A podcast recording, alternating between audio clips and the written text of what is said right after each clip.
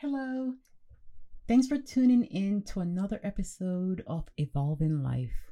And thanks so much for the feedback and praise from the first episode. Logistically, it wasn't the best first episode, but as some of my reviewers shared, they thought it was authentic, and I couldn't ask for a greater opinion of the first episode. I'm going to work to make each episode better than the last. Hopefully, you'll notice starting with this episode. So please let me know. And this is where I will ask for your support and to help make this podcast a success.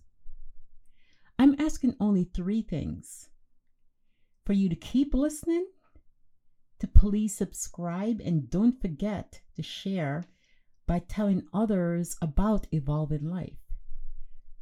With your help and my efforts, I'm convinced this podcast will be a success.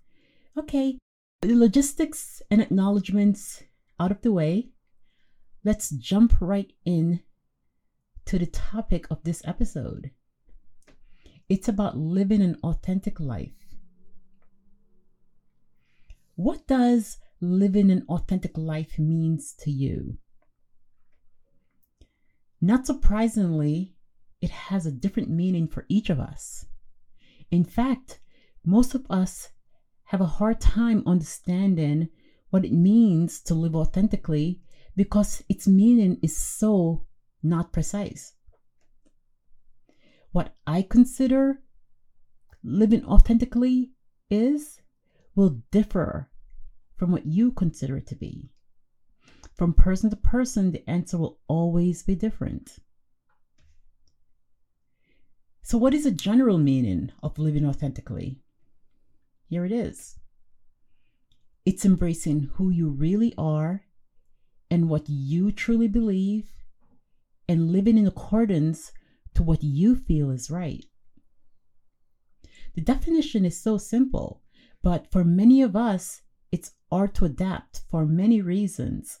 Some of them are self imposed, and others are because of society, or simply because of the way we were raised. Here's the thing we live in a society that judges according to their personal standards. And if you choose to live beyond their understanding of what's quote unquote normal, then you are an, an enigma, or something is wrong with you, or you need help. It's a double standard we all must live with. And you know what? Chances are these same individuals who judges are not looking within to judge or monitor themselves. Yet, regardless of how others may consider us, living authentically is a standard we should all pursue, regardless of the judgments and the lack of empathy. I'm going to share an example of someone I believe is living authentically and a few tips on how to live authentically. Uh, to start with, I should share that as you listen to each episode of Evolving Life, you're going to notice something. You're going to notice that I like to use life examples to make my point. In this episode, the life example will be my sister. This sister has evolved from when I first held her when she was born. Sometimes I reflect on the fact that not only is she an adult and married with a few children, one of which is a teenager, but she has changed so much or evolved, as I like to say. I don't want to refer to her as this sister, so let's call her G. I believe G has come into her own sense of self because of many personal life experiences, some which are not good, that has shaped her. When I think of her, when I talk to her, I believe G is epitome of what it means to live an authentic life. It's never easy when society, family, friends, people that have been a part of our lives from an early age tell us how we choose to live is not normal or label us with some form of negative implications that are disheartening. What's not normal for these cynics is what they don't understand, or because they believe they would have chosen differently. But here's the thing what's really not normal for them, but they don't realize it, is their inability to be open minded and an unwillingness to learn and accept. By the way, if you're thinking about sexuality right now, that maybe my sister is gay, you would be wrong. But of course, I mentioned earlier that she's married. But as a side thought, isn't it provoking? Isn't it thought provoking how easily it is to remove religion and apply another noun and you're addressing the very same issue? Anyway, back to my sister. I'm not going to go into the specifics of her life because she would probably kill me. But for her, the divergence happened because she chose a religion, a religion other than the one she was raised with.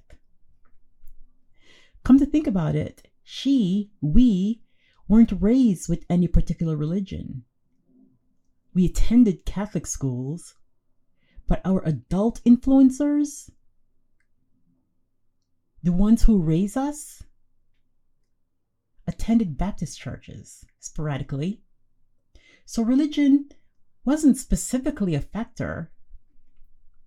What was a factor for my sister was judgment, fear, and rejection judgment because of what I've already alluded to a predisposed definition of what is normal. Then there's fear because these individuals are incapable of being open minded and experiencing something other than what they know. And then there's rejection because what they don't understand gets cast aside. What has made my sister a survivor and a person who've learned to live the life she embraces and love is the realization of these three, these five tips we should all adapt to live authentically. The first one stop trying to please everyone trying to offer a different version of yourself to please others is exhausting. Being truly authentic is saying, This is me, whether or not you like it. The second one, trust in your intuition. Without a doubt, it's scary when you choose to live your truth, to blaze your own trail and trust your own instincts. But to do but to not to do so would mean being happy in your own life. And why wouldn't you want to be happy? Why would you want anything less? The third focusing on performing on to focus on forming connection with peers not impressing them it's simple really life is about laughter love, happiness, forming memories with the ones you love and cherish, not living up to the expectations of those who shouldn't matter. The fourth, be indifferent to the actions of others. You can't live authentically if you're constantly thinking about and worrying about what others are saying and doing. Instead, of reacting to what others are saying, act out of your own power. Live according to your expectations, not other people's. Be a leader, not a follower. The bottom line it's your life. Choose how to live it.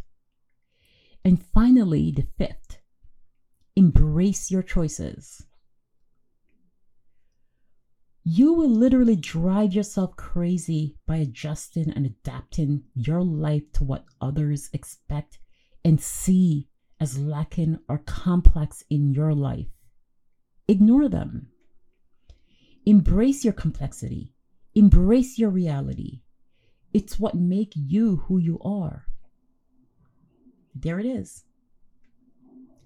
I would love to know how you are living authentically and which of these five tips or any that have led to you living an authentic life. You can share them with me on my website at Fuller Living, F U L L R L I V I N G dot com forward slash community. Share them there and I'll share them here. I look forward to taping the next episode and I'll see you soon.